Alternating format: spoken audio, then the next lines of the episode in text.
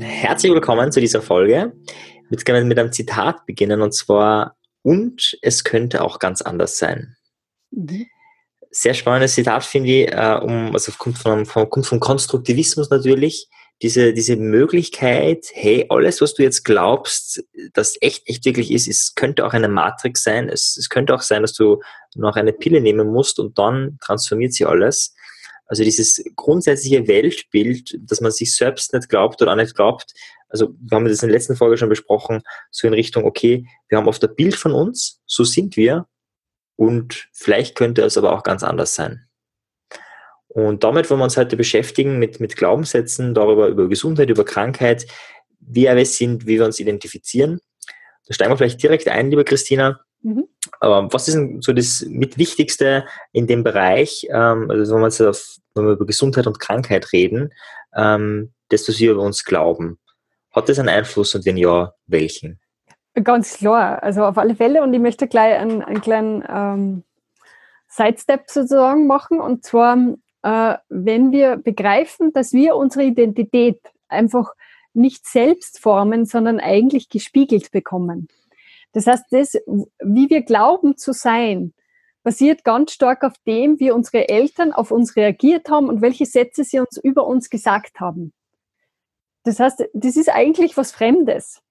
Mhm. Also de, jemand hat uns gesagt, äh, du bist der Trödler oder ähm, das verstehst du nie oder du bist nur zu klein dafür. Ich, ich weiß leider die Zahlen nicht mehr, aber es gibt eine wirklich unglaublich große Zahl äh, ich, ich, kann mich nicht mehr erinnern an die Zahl, wie oft wir und wenn wir hm. aufwachsen gehört haben, das kannst du nicht, dafür bist du noch zu klein, dafür bist du zu dumm, äh, das wirst du nie lernen und so weiter. Also diese ganzen negativen Sätze.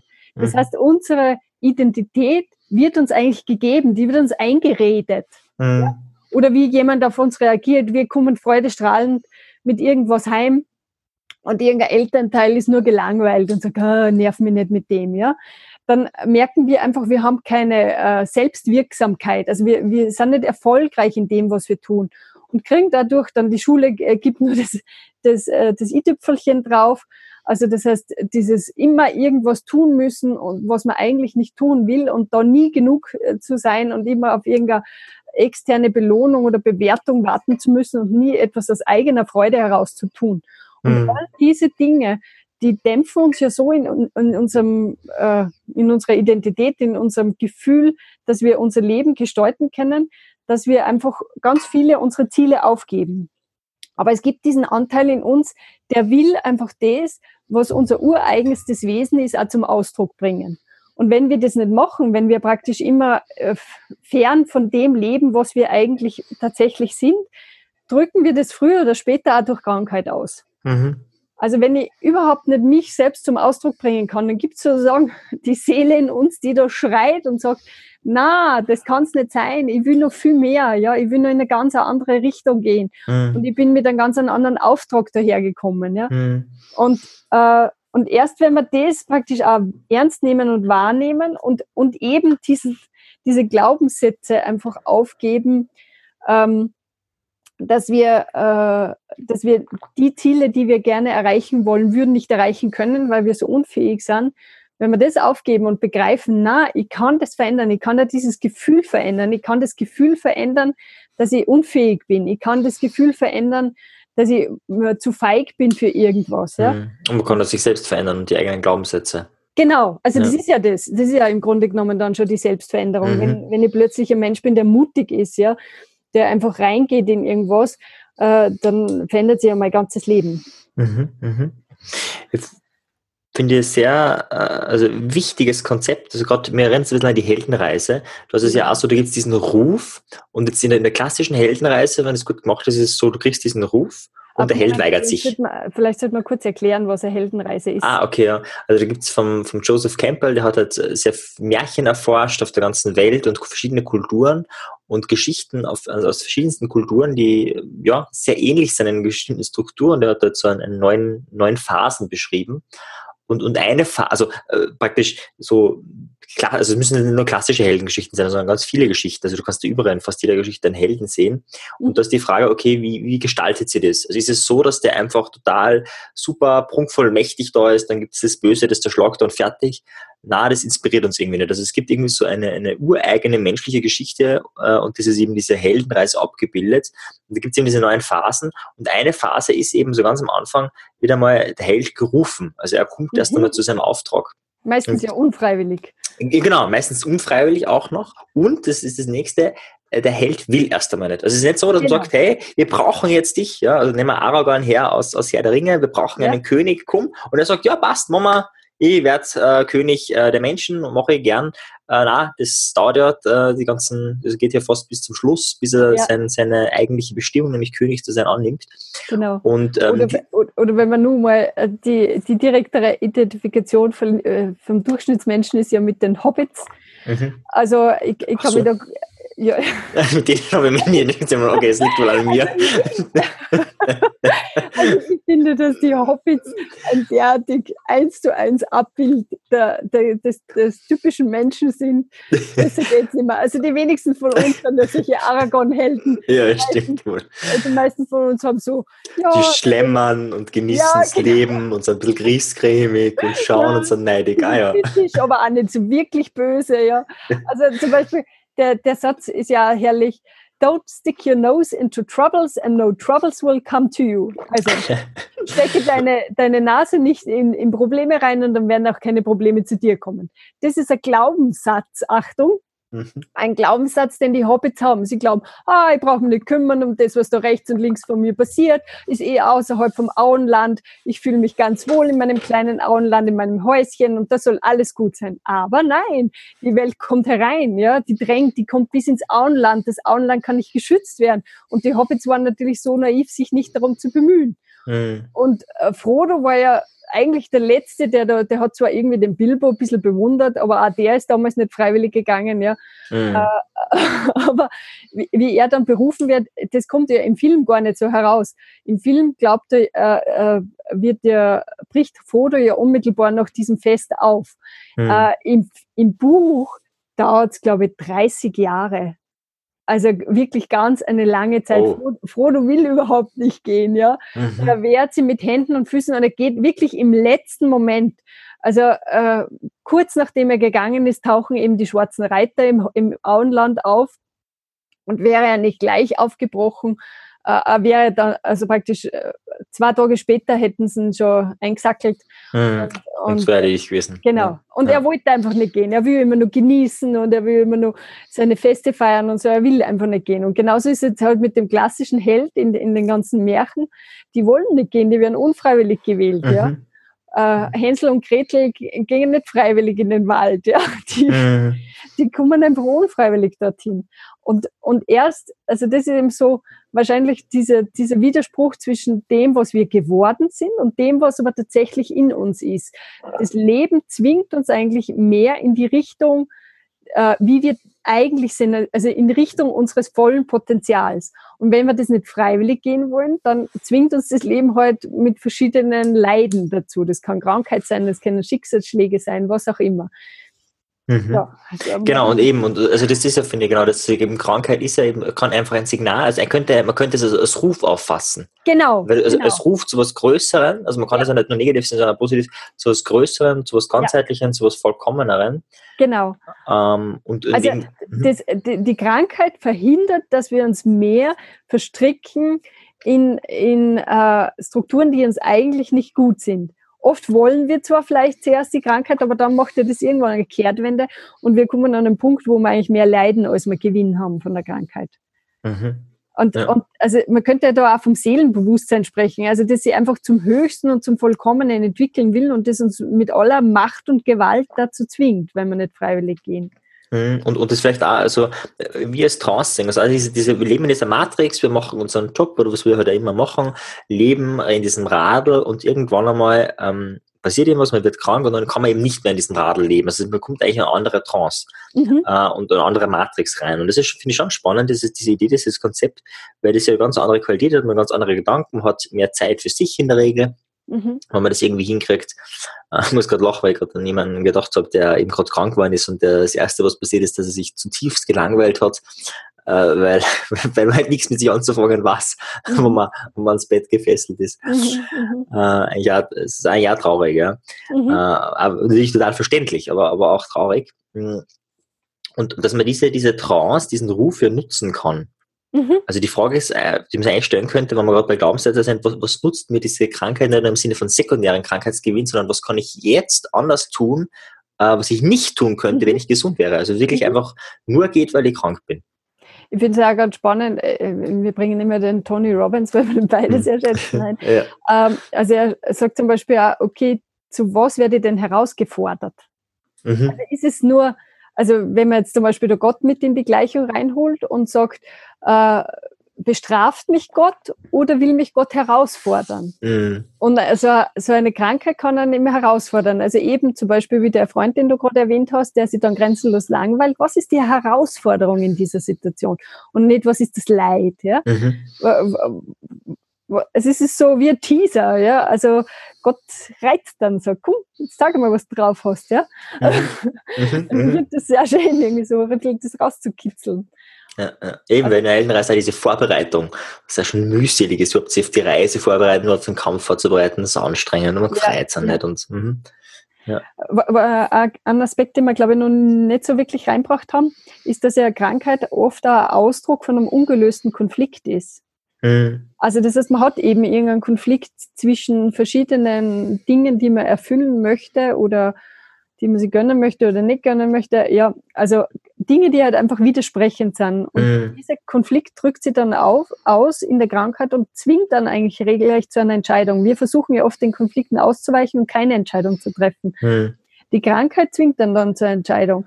Bis zu dem brutalen Moment, äh, sich zu entscheiden, ob er leben oder sterben will. Mhm. Also mir hat das mal sehr beeindruckt. Ähm, wie heißt er? Ich glaube Ulrich Mohr äh, der sich auch mit diesem Thema sehr auseinandergesetzt hat. Ähm, der hat selbst äh, eine unheilbare Neurodermitis gehabt.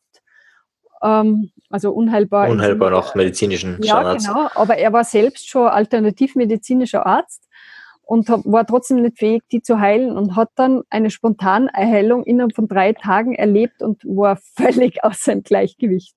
Also mhm. weil er, weil er, er hat vorher alles probiert um gesund zu werden, auch eben auf äh, Naturheilmethoden, also in äh, Naturheil ja, kundlicher Sicht, ja. Mhm. Ähm, und, ähm, und plötzlich ist er wirklich, also innerhalb von drei Tagen gesund worden, nach 17 Jahren Krankheit. Also das muss man sich auf der Zunge zergehen lassen. Mhm.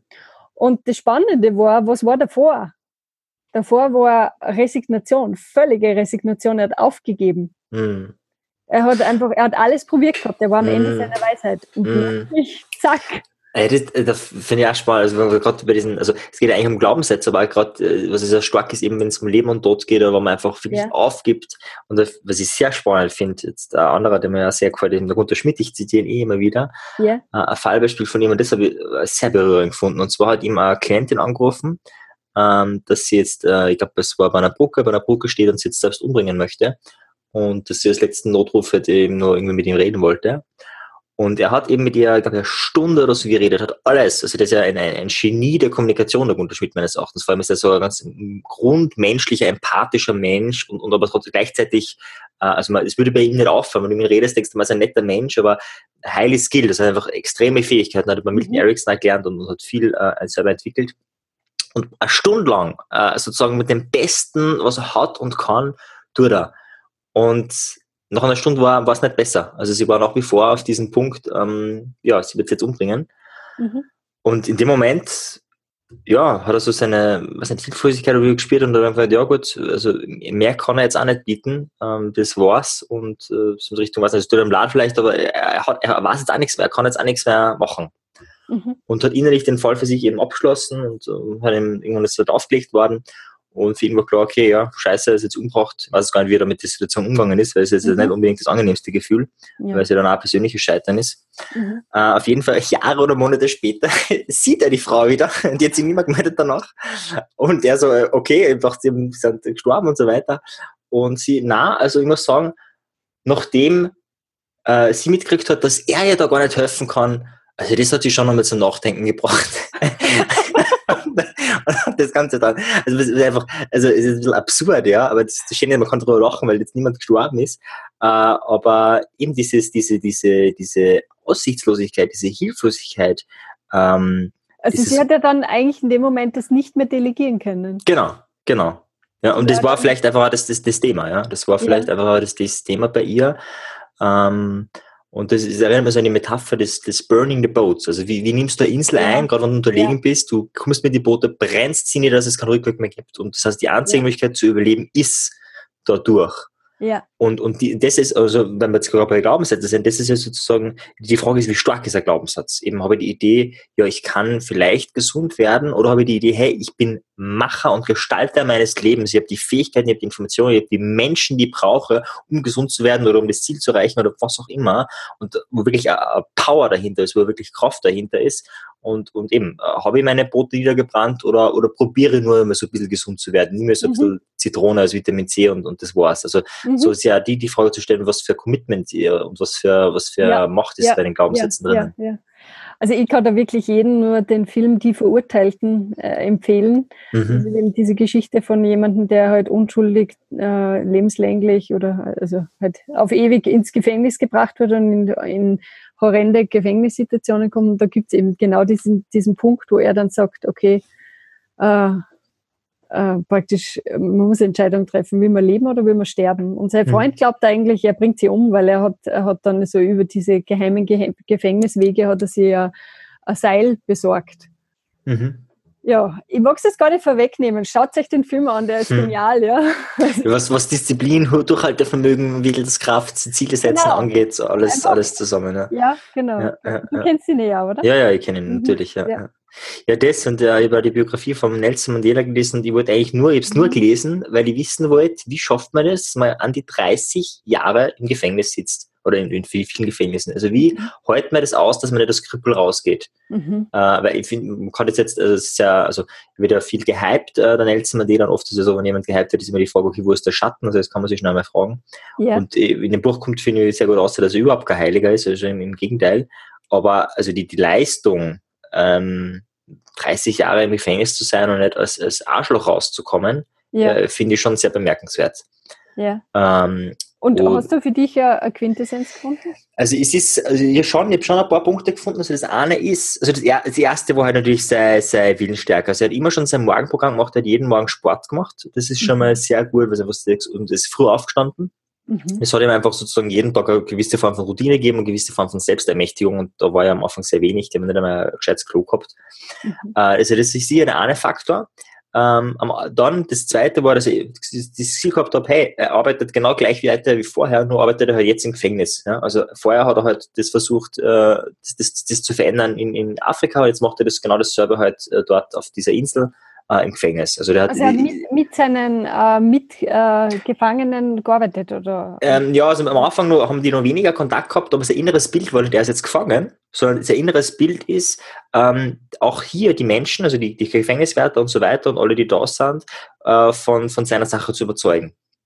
Äh, und, und also selber in Grün. Ist, und da hat er nicht ein Ziel gehabt, das Sinn im Leben, also das ist, das ist der zweite Faktor sich. Und der dritte, und das glaube ich schon ein bisschen entscheidend, ab einem gewissen Punkt haben sie, also am Anfang haben sie sehr wenig Kontakt miteinander gehabt. Da war er aber auch noch jung, da hat er einfach nur Power gehabt.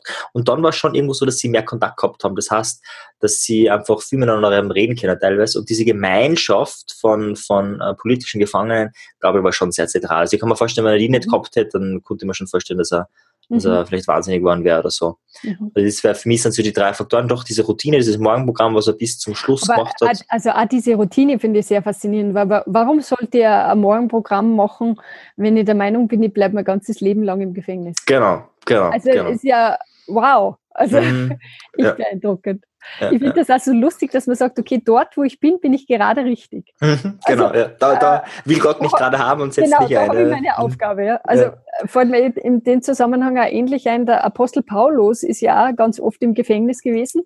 Und damals war es so, dass man praktisch an einen Gefängniswärter gekettet war. Mhm. Und der hat dann einfach gesagt, ja, okay, jetzt bin ich schon, denke ich, gekettet. Also das heißt, den werde ich bekehren. Ja, ja. das ist so super. Und anscheinend waren da im Palast halt extrem viele Bekehrungen. Also, also das heißt, dort, wo ihr seid, seid ihr gerade richtig. Mhm. Okay, beim nächsten Mal geht es wieder genau dort weiter, wo wir hier aufgehört haben. Einfach abonnieren und dranbleiben. Unter anderem erfahrst du beim nächsten Mal, was die Hobbits aus Herr der Ringe mit uns gemeinsam haben und was das Ganze mit Gesundheit und unserem Leben zu tun hat. Bis dann, tschüss.